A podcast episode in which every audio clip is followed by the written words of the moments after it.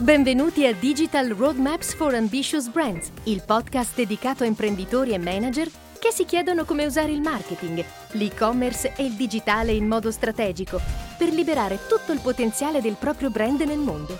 Che tipo di campagne si possono fare? Esistono di due tipi. Questo mondo dove sta andando, cosa vedi? Trend. Ciao a tutti, um, oggi siamo qua con Alessandro Cola. È la seconda volta che sei ospite da noi. Alessandro è fondatore e amministratore delegato CEO di Xplace, un'agenzia uh, digital specializzata nel social media marketing, influencer marketing, digital PR, eh, contenuti per i social, tutto questo mondo qua, no? Alessandro. Quindi bentornato Alessandro. Uh, Grazie Giovanni. Alessandro, il motivo uh, per cui siamo oggi qua, ti abbiamo rivoluto. E, ah, by the way, dico a tutti che Claudio Tonti oggi non è con noi perché non si sente tanto bene, quindi gli abbiamo concesso di stare a casa a riposarsi oggi ed è il motivo per cui uh, Claudio manca. Uh, quindi torni- torniamo a noi. Oggi parliamo in particolare di influencer marketing. Eh, lo spunto ve l'ha dato un, un, un dato statistico che uh, mi ha fatto notare quanto l'influencer marketing in realtà sia un tema caldo e sempre più importante nei budget di marketing. Allora, Alessandro, per dare il là alla conversazione, ti leggo qualche numeretto, ok, che può essere utile anche per chi ci ascolta. E dopodiché ti chiederò anche di definire cosa vuol dire influencer marketing, perché credo grosso modo tutti ce l'abbiamo in testa, ma eh, vediamo la definizione. Allora, parliamo di Italia. Nel 2021 uh, eh, ci sono stati sono stati investiti dalle aziende, sarebbero stati investiti uh, qualcosa come 272 milioni di euro in influencer marketing. Parliamo solo dell'Italia. Um, gli influenzatori italiani pubblicano qualcosa come circa 20.000 post al mese, generando qualcosa come 18 milioni di interazioni, quindi like, com- commenti, eccetera, eccetera.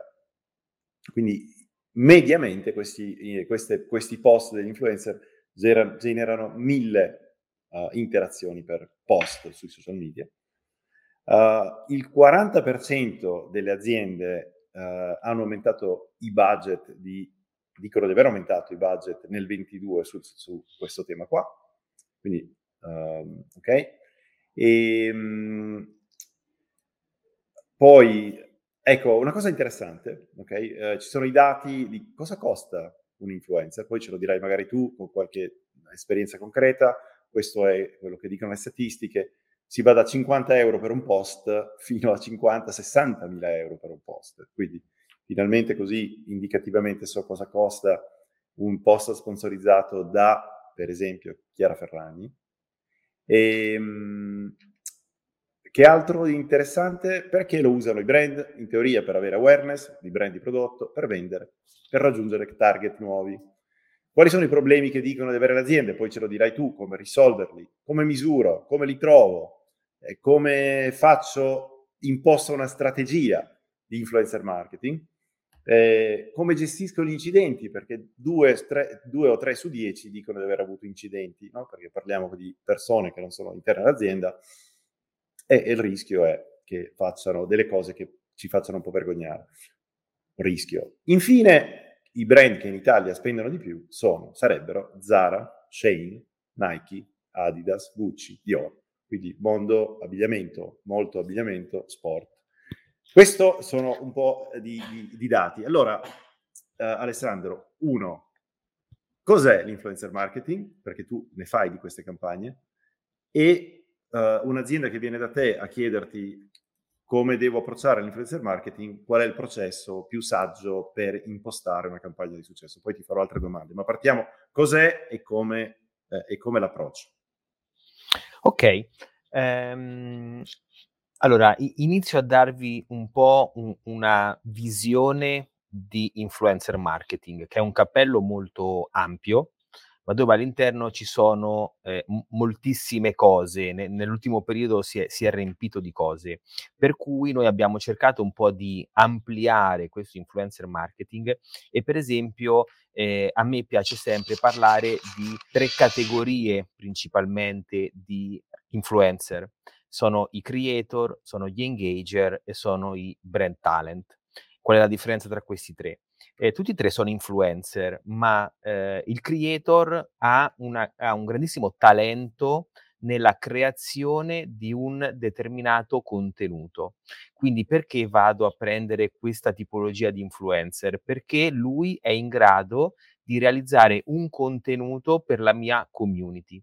Quindi è inutile che vado io a fare shooting, a perdere tempo no? nel cercare di eh, imparare a dialogare con qualcuno quando c'è qualcuno che già eh, quel dialogo è, è, è, un po' come che fosse il suo dialetto, no? E quindi vado da lui, faccio molto prima. Il secondo uh, Ale, mi fai un esempio di un creator un, in, in, qualche settore, merceologico, tipologia di brand, non so, giusto per capire che tipo di contenuto fa per chi. Ma guarda, mi, mi, viene molto in mente citare quei brand eh, che dicevi tu tra i big spender italiani. Perché loro utilizzano molti influencer marketing? Perché eh, vestono principalmente le persone che hanno quello stile e quindi fanno interpretare a questi influencer il loro look. Quindi eh, è inutile che Nike provi a eh, trovare dei modelli e fargli fare qualcosa per essere sul pezzo, per essere sull'onda, per essere sull'hype di quello che sta succedendo in questo momento. Fai molto prima a trovare la persona che è nell'hype, a dargli l'abbigliamento che tu credi consono per quell'hype e, a vestirlo e quindi è una grandissima scorciatoia per avere dei contenuti ed è per questo che le aziende del mondo eh, abbigliamento lo utilizzano tantissimo perché eh, posso ottenere dei contenuti eh, in maniera molto più veloce, molto più mirata e, e mi piace dire molto più in quel dialetto eh, che fare una ricerca di mercato che tutti sanno no? I, i, tempi che può avere e nei tempi in cui io faccio quella ricerca probabilmente quell'hype, quell'onda, quella tendenza eh, è, è già scomparsa. Questo è il primo. Il secondo sono gli engager. Gli engager sono quelle persone che, eh, mi piace dire, hanno un dialetto ancora più accentuato e quindi io non vado da loro perché sono dei creatori di contenuto che vanno bene per il mio feed, vanno bene per il mio tono di voce, ma io vado da loro perché hanno una community che io voglio raggiungere e che per raggiungerla il mio tono di voce non è per niente consono a quella community. E quindi necessariamente mi devo affidare ad un terzo che faccia da intermediario per far sì che il mio messaggio tradotto nel suo linguaggio, eh, possa arrivare a quella determinata community. Questo anche è un'altra scorciatoia, no? Eh, io brand voglio arrivare a una certa community, eh, devo realizzare i prodotti in un certo modo probabilmente. Certo, ma se non conosco quella community è impossibile poter realizzare dei prodotti in quel modo. Allora inizio a dialogare, a conversare con quella community non direttamente, semplicemente perché in questo momento non dialoghiamo, eh, ma attraverso degli influencer, attraverso degli engager che piano piano mi faranno capire come si dialoga con quella community e quindi portare a me questo know-how. Per esempio, eh, questa cosa sta succedendo tantissimo eh, nel mondo musicale. Fedez che si mette a fare le canzoni insieme a Aurietta Berti o altri mille di questi esempi travaso di community. Sono tutti engager che vanno dall'altra parte per acquisire quel linguaggio per arrivare a quell'altra community. Piano piano lo capisco e inizio ad entrarci dentro, ma ho bisogno di qualcuno che mi fa da, da, da connessione no? a quel mondo che non conosco. Eh, il terzo è il brand talent. Il brand talent è l'influencer che unisce le qualità del creator e le qualità dell'engager e quindi diventa a tutti gli effetti un talento per il brand. È qualcuno che riesce ad essere icona per quel brand riesce ad immedesimare i valori di quel brand, ma che riesce allo stesso modo a parlare ad alcune community che il brand non è in grado di intercettare, ma che invece con il suo dialetto, col suo linguaggio riesce ad intercettare e quindi diventa un brand talent a tutti gli effetti perché è in grado di creare dei contenuti per connettere il brand a delle community molto forti e che servono poi per poterci costruire sopra un dialogo e del business. Quindi, quando parliamo di campagne di influencer marketing, significa di eh, iniziare a creare una conversazione eh, che non è più eh, unilaterale, non sono più io brand monolitico che dico una determinata cosa, ma inizio ad avere tutta una serie di persone che mi aiutano a creare dei contenuti e a dialogare con delle community già prestabilite, probabilmente non nel mio linguaggio principale, ma nel linguaggio che le singole community vogliono sentirsi dire. Questo aiuta alla conversazione il brand, accendere quei dialoghi sui quali poi innestare un business. Alessandro, eh, allora, detta così eh, um, eh, suona estremamente interessante, no? Perché tu hai, hai detto è una scorciatoia. Se io voglio parlare con uno degli obiettivi no? che, che, abbiamo letto, dicono i, i vari responsabili di marketing, eh, faccio influencer marketing per raggiungere nuovi target, gente che potrebbe essere interessata al mio brand, al mio prodotto, ma che io faccio fatica ad arrivarci, ad arrivare. Uh, e quindi ha perfettamente senso, no? E, ehm, ora, immagino un paio di cose poi ti faccio la domanda. E, ehm, sul discorso credibilità. Allora, per, supponiamo che per qualche motivo io volessi raggiungere gli skaters, ma giusto per fare un esempio, ehm, è chiaro che la, la, mia marca deve avere un, avrò deciso strategicamente che, che la mia marca potrebbe avere un, un, certo interesse in quella community perché è complementare a qualche altro brand piuttosto che e, ehm, e decido di testare il, il, l'approccio attraverso l'influencer marketing. Ora, il, la domanda è, l'influencer, l'influencer l'inf, intanto l'influencer, eh, dico per dire, non so, eh, ma se tu sei uno che oggi sei giallo, domani blu, domani ro- e dopodomani rosso, temo che tu possa perdere credibilità no? nei confronti di chi poi devi influenzare. Quindi voglio capire se questa cosa è qualcosa che succede e come viene gestita. Secondo, eh, quindi se c'è un problema di autenticità, perché di base mi prometti autenticità, uso una persona che è credibile in quella community, ma se poi questa, questa persona si vende al primo che passa, al primo che lo paga, questa cosa viene meno. È una preoccupazione che ha senso avere o secondo te è gestibile e come va approcciata per gestire eventualmente questa cosa? Chiaro. Eh, bellissima domanda. Eh, esce fuori sempre in qualsiasi dialogo con il brand per capire come fare influencer marketing e ti rispondo in questo modo. Um, noi possiamo utilizzare l'influencer marketing se, se vogliamo un, po' utilizzare il, il taglione e, e, e, dire che tipo di campagne si possono fare, esistono di due tipi. Eh, una è una campagna, eh, definiamola spot, che ha un range temporale che può andare da una settimana a due mesi eh, e si attiva normalmente nel momento in cui eh, c'è qualcosa di eh, diciamo straordinario da comunicare. Quindi immagino il lancio di un nuovo prodotto. Devo far parlare di questo nuovo prodotto, su un caso che ci sta capitando, un allarme. Eh, l'allarme è nuovo. Eh, è ovvio che eh, la, la, prima caratteristica che tu cerchi di un allarme è l'affidabilità, no?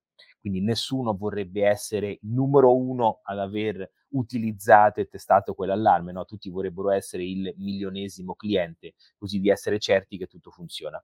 Quindi eh, il problema che ha questo brand nel lanciare eh, il suo nuovo prodotto in questo momento è quello di eh, f- far percepire e comunicare alle persone che tanti lo stanno provando, tanti lo hanno acquistato e tanti si stanno trovando bene. Ecco, un'attività di influencer marketing in questo modo ci aiuta molto nei due mesi di lancio del prodotto nel far capire questo, nel far capire che non sei il primo, che ne abbiamo già venduti non in Italia ma magari in altre parti del mondo già milioni di pezzi e che ci sono tanti casi di utilizzo e quindi andiamo a raccontare queste storie. Queste storie storie ovviamente non le raccontiamo noi direttamente come brand, perché sai, se lo raccontiamo noi come brand va, vale tutto. Lo facciamo raccontare a qualcun altro, qualcun altro che però ha ricevuto il nostro prodotto, ha installato in autonomia il prodotto perché questo prodotto che noi andiamo a dire eh, è eh, un'installazione self, quindi fai da solo, è semplicissimo, ti fa vedere come si fa, eh, lo utilizza ti dà delle idee di utilizzo, perché magari uno lo utilizza perché ha i bambini a casa, uno lo utilizza perché ha eh, de- degli accessori o degli oggetti sportivi a casa importanti, o da altri perché hanno iniziato a viaggiare e quindi vogliono controllare cosa succede a casa. No? Quindi l'influencer marketing in questo caso ci aiuta per dare delle idee, ci aiuta per superare quegli scogli e, e dare delle risposte a quelle domande che probabilmente tu ti andresti a fare. È un'attività una tantum, è un'attività spot, dura due mesi. Ehm, non mi aspetto che quell'influencer domani non utilizzi un altro allarme, no? Ma principalmente è difficile trovare un influencer che eh, sia un influencer degli allarmi, diciamo. Quindi si vanno a selezionare persone della vita quotidiana di tutti i settori che noi vogliamo perché stiamo cercando proprio delle persone che possono essere noi stessi che stanno utilizzando quel prodotto. E questa è una tipologia di campagna. Poi esiste una seconda, che è quelle che principalmente a noi piacciono di più, che sono quelle che hanno un range di durata almeno di un anno e quindi si va ad instaurare una collaborazione con l'influencer proprio per raccontare il brand o i prodotti a determinate community con un linguaggio mhmm, diverso da quello eh, standard del brand. Ovviamente in questo tipo di collaborazioni la collaborazione è molto stretta. Eh, di solito si tratta di eh, influencer che non hanno altri tipi di collaborazioni con brand simili, ma non hanno neanche collaborazioni eh, spot con altri, cioè so- sono degli influencer che per lavoro sposano determinate cause perché eh, il loro tono di voce, eh, il, il loro, i loro valori, eh, quello, che, quello che la loro community che si sono creati pensa su di loro, si sposa benissimo con quel brand e quindi diventa veicolo di brand ma anche contenuto per se stesso. Quindi qual è il vero successo di un influencer? Di un'attività di influencer marketing e di un'azienda che sposa un influencer per fare influencer marketing. È que- quest- questo, questa doppia via. L'influencer è, sarà considerato tale se ha dei contenuti che lo fanno diventare un influencer. Questi contenuti possono essere di te brand, ma ovviamente un influencer che ogni tre giorni cambia casacca si capisce già da sé no? che non è un influencer, ma è il classico marchettaro che fa attività sui social. Ecco, quello noi cerchiamo di evitarlo. Come? Non si può ad oggi, non si può più ad oggi approcciare attività di influencer marketing in maniera eh, casuale barra randomica barra manuale. Non si fa più manualmente, mhmm, che immagino, presumo, l'azienda dice ah, fammi cercare su Instagram direttamente a mano uno che nella mia zona piuttosto che è, è famoso, eccetera, lo contatto con un messaggio diretto e poi lo gestisco. Questi erano veramente gli albori, poi una domanda che ho per te appunto è come come, come li cerchi, però ci arriviamo in un secondo. Completa il ragionamento prima. Esatto, e, e l'attività è un'attività che sempre di più sta andando eh, verso un'attività quasi scientifica. Perché scientifica? Perché eh, ad esempio noi di Xplace e con il gruppo eh, ci siamo dotati per questa business unit eh, di un software eh, che attualmente è un software americano, eh, con all'interno ovviamente vi potete immaginare tutti gli algoritmi di intelligenza artificiale possibili e immaginabili che analizza eh, gli account, analizza la rete, eh, analizza le persone che seguono gli influencer.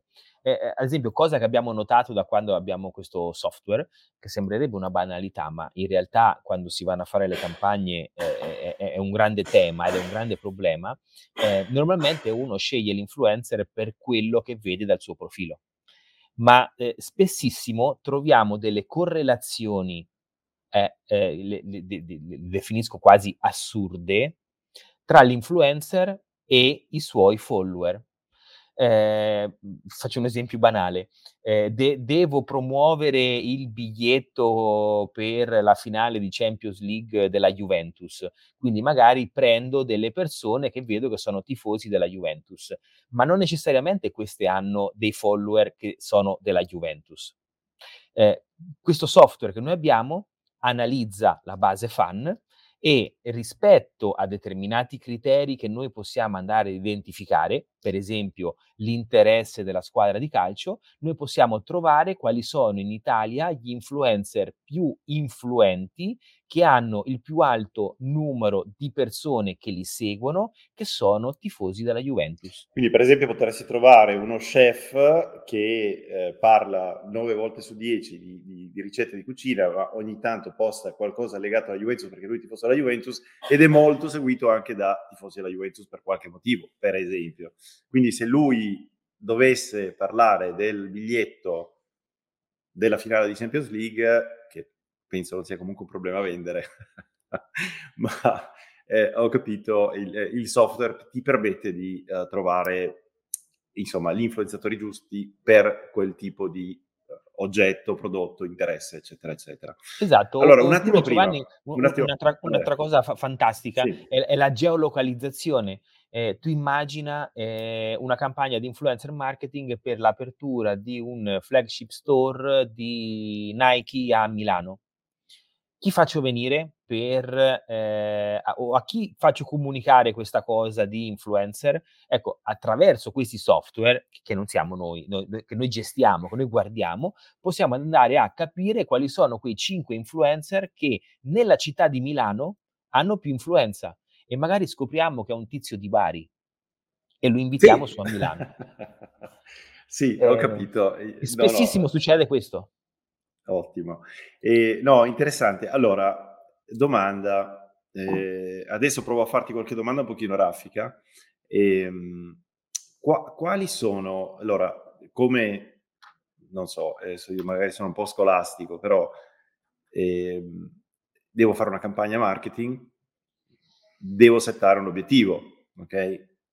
Mi siedo con, con gli esperti, eh, Xplace piuttosto che un'altra agenzia che fa questo mestiere, che domande mi fai per aiutarmi a settare gli obiettivi? Ok? Uh, quali sono tipicamente gli obiettivi? Poi arriviamo alla scelta a quel punto e degli influencer, dei budget e come si ragiona rispetto alle alternative, no? Perché chi fa il mestiere del marketer dice devo aprire un negozio a Milano, lo devo far sapere alle persone. Che opzioni ho?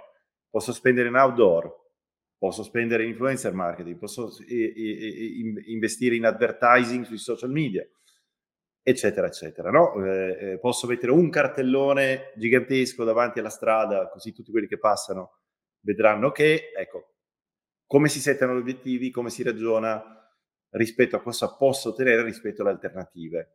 Come, come avviene Chiaro. questo dialogo? Chiaro. Allora, eh, p- prima di tutti, eh, perché la scelta dell'influencer? Ehm, la scelta dell'influencer perché ehm, ne, nel, nella quotidianità tutti noi eh, potremmo prendere in considerazione il consiglio di un amico, di una persona che conosciamo, mentre nella stragrande maggioranza dei casi non prendiamo in considerazione suggerimenti che ci vengono dati da sconosciuti. Quindi perché eh, far fare un'attività, per esempio, di awareness di, rispetto a un nuovo prodotto a un influencer, invece che fare un bel video e andarlo a sponsorizzare nelle storie di, di Instagram? Perché per ottenere lo stesso risultato di eh, attenzione è possibile che attraverso le stories di Instagram devo spendere di più, perché quell'interesse, quell'attenzione delle persone è molto più costosa rispetto a quella dell'influencer, perché il pubblico che l'influencer ha, se l'influencer è un influencer vero eh, eh, ehm, e, e, funziona, eh, e, non è uno che cambia casacca ogni tre giorni, è un pubblico che quotidianamente accede a Instagram, Facebook, TikTok, dove volete, per vedere e per, e per avere informazioni da parte di questa persona. Quindi quel contenuto che lui mette è un contenuto atteso dalla sua community. Non è come nella classica attività di advertising che io faccio, dove invece io mi paleso ad un certo punto e non è detto che dall'altra parte ci sia interesse o attenzione in quel momento. Quindi perché la scelta dell'influencer marketing? Perché probabilmente la sua community è in attesa di un suo contenuto in quel momento ed è attenta a quel contenuto che lui farà. Um, faccio un esempio, faccio un vai, esempio vai. semplice. Un, eh, conosco delle ragazze che sono molto famose in Italia per, ehm, eh, perché fanno una dieta vegana. Io ho un nuovo prodotto vegano da lanciare quale miglior modo andare da queste due ragazze e eh, farle parlare, farle provare, farle fare cose con questo prodotto. La loro community quotidianamente si collega con il loro profilo per sapere quali sono le novità del caso, per sapere che cosa è uscito di nuovo, per sapere questa sera che cosa fare. Quindi si aspettano quel contenuto, hanno fame di quel contenuto. Se io faccio invece advertising, eh, posso raggiungere attraverso la geolocalizzazione, attraverso gli interessi, un pubblico che potenzialmente è interessato al mio oggetto, ma non è detto che in quel momento lo sia. Um, ho capito. Ehm, uh, altra domanda, Alessandro. Ehm, uh, per capire e le aziende che si avvicinano a voi, no? Perché almeno immagino tu conos- conosca e per, per, via di chi si avvicina a voi e per altre attività che vedi dalla tua postazione, essendo dentro, dentro al, a, a, questo campo qua. Um, in pratica mi, mi, sembra di capire che ancora siamo, in, almeno in Italia, in un momento in cui um, diciamo così, il costo per contatto attraverso l'influencer marketing è ancora più competitivo rispetto ad altri mezzi. Questo succede molto spesso perché uh, c'è qualcosa di nuovo e quando c'è qualcosa di nuovo all'inizio costa poco, ok? E man mano che arriva la concorrenza, più gente, più aziende che vogliono investirci, aumenta la concorrenza, aumentano i prezzi e tutto si livella ed è il motivo per cui bisogna sempre, sempre stare attenti a i nuovi strumenti per raggiungere le persone quando sono nuovi, come è il caso di TikTok, da ormai qualche anno a questa parte, ma credo che ancora siamo in una fase in cui non sia comparabile il costo per contatto rispetto ad altre piattaforme, perché rimane ancora competitivo. Tornando all'influencer, quindi mi sembra di capire che l'influencer ha un ritorno dal punto di vista prettamente del costo per contatto probabilmente ancora più competitivo. Bene, che tipo di aziende e quante persone possono raggiungere eh, rispetto al loro target e cosa costa una campagna di influencer marketing. Chiaramente il costo sarà un sacco di, di, di, di sé, dipende, però insomma giusto per, per, per, aiutarmi a fare un'idea, che tipo di aziende, cosa costa fare una, una campagna e quanta gente posso raggiungere? Chiaro.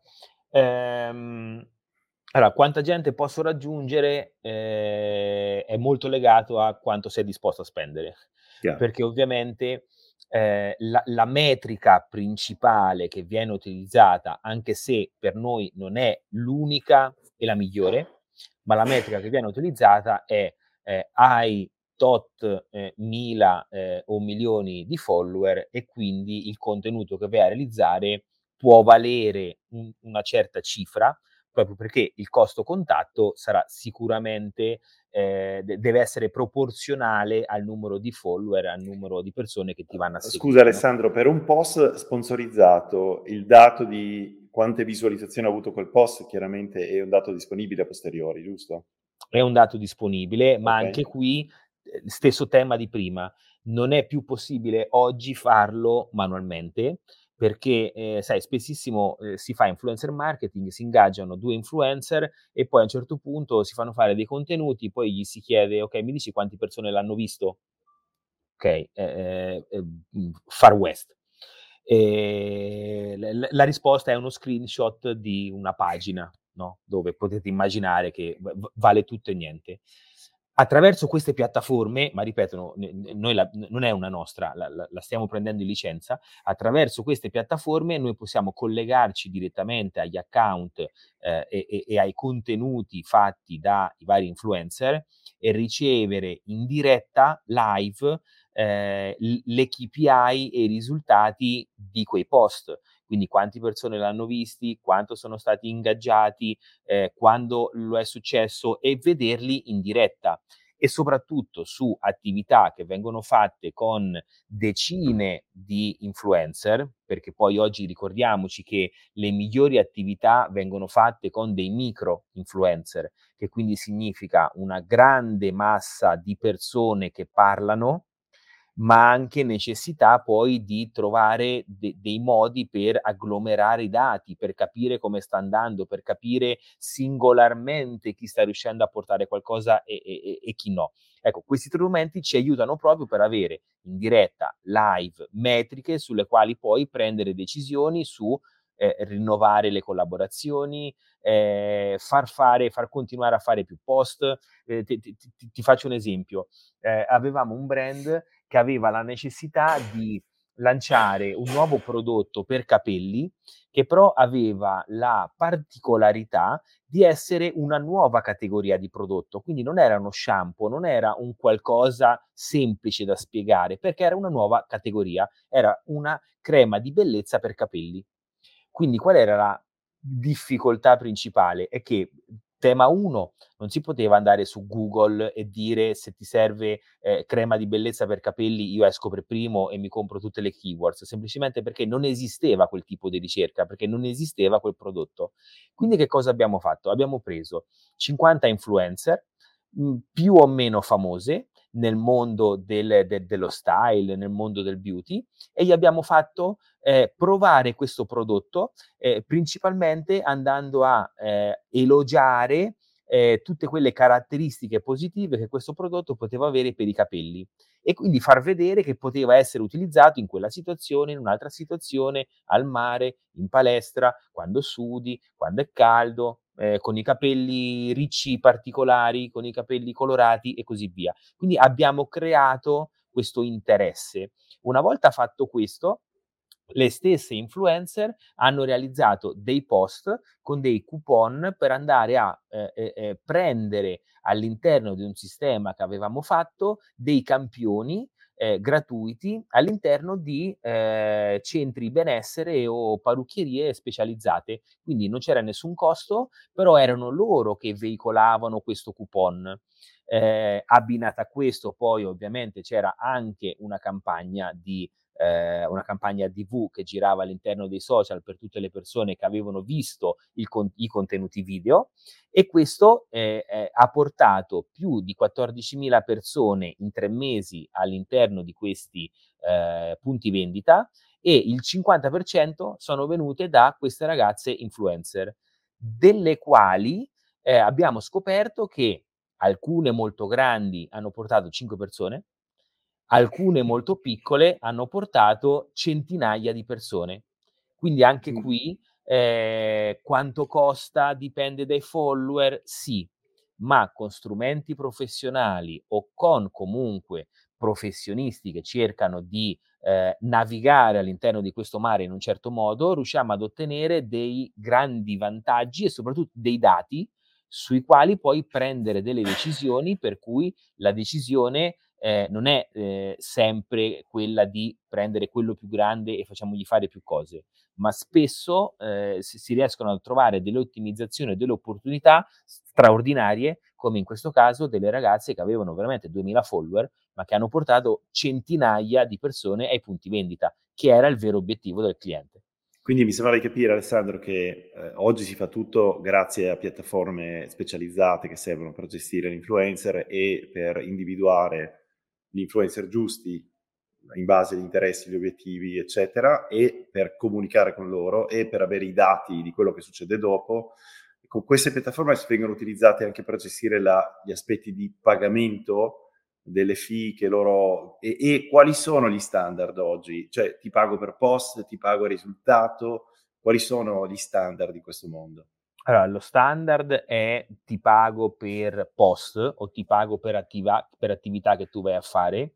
Eh, alcune volte esiste un tema di affiliazione che in alcuni casi stiamo, stiamo gestendo e quindi eh, facciamo un'attività continuativa annuale, ma sei anche, tra virgolette, un nostro venditore, quindi se ci aiuti a vendere avrai le tue percentuali, ma mm. è sempre un mix tra i due, non è quasi mai questa seconda eh, da sola. questi strumenti non ci aiutano sulla parte di pagamento che è quella ultima complessa, perché poi in questo mondo esistono professionisti, mezzi professionisti, amatori, super amatori e quindi c'è di tutto. Eh, e, e, solitamente le aziende vanno verso le agenzie proprio per colmare questo gap, no? perché immagino una campagna con 100 influencer di cui 30 hanno la partita IVA, 20 hanno eh, la, eh, la, la, prestazione occasionale, 30 hanno la prestazione occasionale ma hanno il plafond e quindi devono fare non si sa cosa, alcuni vogliono i buoni Amazon, insomma succede veramente di tutto, eh, ma queste piattaforme ci aiutano per la parte di gestione del contenuto, perché poi prima no, dicevamo, eh, hanno fatto un contenuto che non ci piace, adesso è un problema. Okay, lo si può provare, lo si può provare o, o, pubblicano e basta, poi tu puoi chiedere di rimuoverlo, non lo so. Queste piattaforme eh, ti permettono di eh, inserire il contenuto che vorrai pubblicare nella piattaforma, farlo revisionare all'agenzia e al cliente, attraverso la piattaforma si vedono le varie revisioni, nel momento in cui arriva l'approvazione da parte del cliente è possibile pubblicarlo direttamente dalla piattaforma. E quindi questa cosa del l'ha fatto, l'ha pubblicato, non ci piace, al netto di errori di gestione dell'attività non dovrebbe accadere perché è scientificamente fatto attraverso questa piattaforma che non ti permette di pubblicare se non c'è l'approvazione del cliente. Chiaro. Alessandro, ma mi verrebbe da dire che eh, a me è capitato un po' di anni fa di internamente un'azienda nella quale lavoravo, mm. abbiamo ingaggiato, credo, qualcosa come un centinaio di... Uh, ragazzi che avevano visibilità nel mondo del nuoto, insomma adesso chi mi conosce sa che ho lavorato per un brand nel mondo del nuoto e abbiamo gestito la cosa internamente ed era estremamente, estremamente time consuming contattare uno per uno, mandargli una, un box per fare un unboxing, chiedergli, dargli le istruzioni. Eh, abbiamo, c'era una persona che faceva questo la mattina alla sera in pratica per fare delle campagne legate a questa cosa qua. Ora, cosa fa in realtà poi un'agenzia, perché questa roba alla fine sto parlando di un caso specifico e, e quindi spedire 100 pacchi, normalmente credo sia l'azienda a farlo ovviamente, però contattare, raccogliere, raccogliere gli indirizzi, poi la consegna e poi non gli arriva il pacco, tutte queste è molto costoso, quindi volevo capire normalmente cosa fa un'agenzia, cos'è che si prende in carico, cos'è che non si, prende, non si prende in carico, perché poi ci sono i costi prettamente media, media intesi come acquistare il fatto che l'influencer faccia qualcosa, po- faccia il post, no? per dire. Quindi c'è l'aspetto di gestione, c'è l'aspetto di planning strategico, eccetera, e che, che fa l'agenzia, che altro fa l'agenzia e rispetto a queste cose un po' più operative vi viene chiesto Chiaro. di farlo o no, insomma, per capire. Chiaro. Allora, il processo completo è, eh, punto uno, eh, strategia di eh, che cosa far fare all'influencer e in che modo, senza snaturare l'influencer. Perché poi all'inizio si certo, parte sempre con io vorrei che l'influencer facesse questo, questo e questo. No, è, è, è, è già sbagliato. Tu mi devi dire dove vuoi arrivare, poi noi ci immaginiamo delle possibili strade, eh, teniamo aperte queste possibili strade, facciamo lo scouting di profili e saranno i profili che ci aiuteranno a chiudere queste strade di strategia, perché quello che ho pensato per Tizio non è valido per Caio, semplicemente perché le, sue le loro community sono differenti e quindi se io standardizzo sto utilizzando gli influencer per un qualcosa che non mi servirà assolutamente perché è lui che sa come la, la sua community vuole eh, sentirsi, sentirsi, parlare, no? Eh, quindi c'è la parte strategica, c'è la parte di scouting che è, è molto, eh, molto impattante, molto difficile, soprattutto quando non si parla magari di Italia, ma si parla di resto del mondo dove le dinamiche sono a volte anche molto differenti. Eh, poi c'è la parte di contrattazione, perché poi la fee che viene pagata all'influencer eh, non c'è scritta da nessuna parte, per ognuno è diversa e la parte di contrattazione è molto importante. Um, per uno stesso contenuto eh, puoi pagare 1000 euro, puoi pagare 500 euro, puoi pagare 1500 euro e questa è la nostra Quindi esperienza. È sempre una, perdona, una contrattazione one-to-one che dovete fare con ciascun influencer. Contrattazione one-to-one. E, e, e, e, su questa ci si, ci si, gioca sempre molto, no? perché tra, tra 1500 eh, magari è solo 500 euro, ma è il doppio rispetto all'altra cifra. No? Eh, una volta che abbiamo contrattualizzato con dei contratti che blindano l'attività e fanno sì che il brand possa utilizzare all'interno di alcune regole che ci siamo dati i contenuti dell'influencer, parte tutto il processo di brief all'influencer, eh, contatto con l'influencer, ricezione dei materiali, eh, scambio con il cliente, revisioni una, due, tre, quattro volte dei contenuti, fino alla pubblicazione del contenuto e alla, eh, e alla presa dei dati, delle KPI per eh, poi prendere le decisioni e vedere che cosa è successo. Quindi diciamo che è un processo molto lungo, eh, la cosa che normalmente l'agenzia non fa, ma semplicemente perché il brand di solito è molto più organizzato per farlo, è la spedizione di eventuali eh, oggetti. Pacchi, prodotti. Ma semplicemente perché che... il brand di solito è organizzato per fare questo, no? Oppure spesso se il, il, il contenuto, noi facciamo moltissimo mondo food, eh, se il contenuto è un qualcosa di eh, basso valore, eh, mm. sì, costa poco per intenderci, si va al supermercato, si compra e, e poi l'influencer fa le sue, le sue attività. Ho capito. Um, le, le, campagne che tu vedi, eh, eh, quanto sono grandi per capire, no? Cioè, che da, da, a partire da giusto per farsi un'idea, lo so che dipende da mille, da mille fattori, però ho visto campagne che partono, sto inventando, da 5.000 euro fino a campagne da 300-500.000 euro. Giusto per allora, diciamo che mh, mm, se mi domandi un budget minimo, un budget minimo è minimissimo è 10.000 euro. No, no, no, non si può fare un'attività di influencer marketing con meno di 10.000 euro, a meno che non sia un'attività veramente limitata nel tempo, nello spazio e, e, nel luogo. Molto locale, esatto. Eh, campagne che abbiamo visto che funzionano sono campagne dove vengono attivati eh, o 10 bravi influencer o 50 micro influencer, quindi quantità che vanno da almeno 10 persone a 30, 40, 50, 60, eh, che durano nel tempo.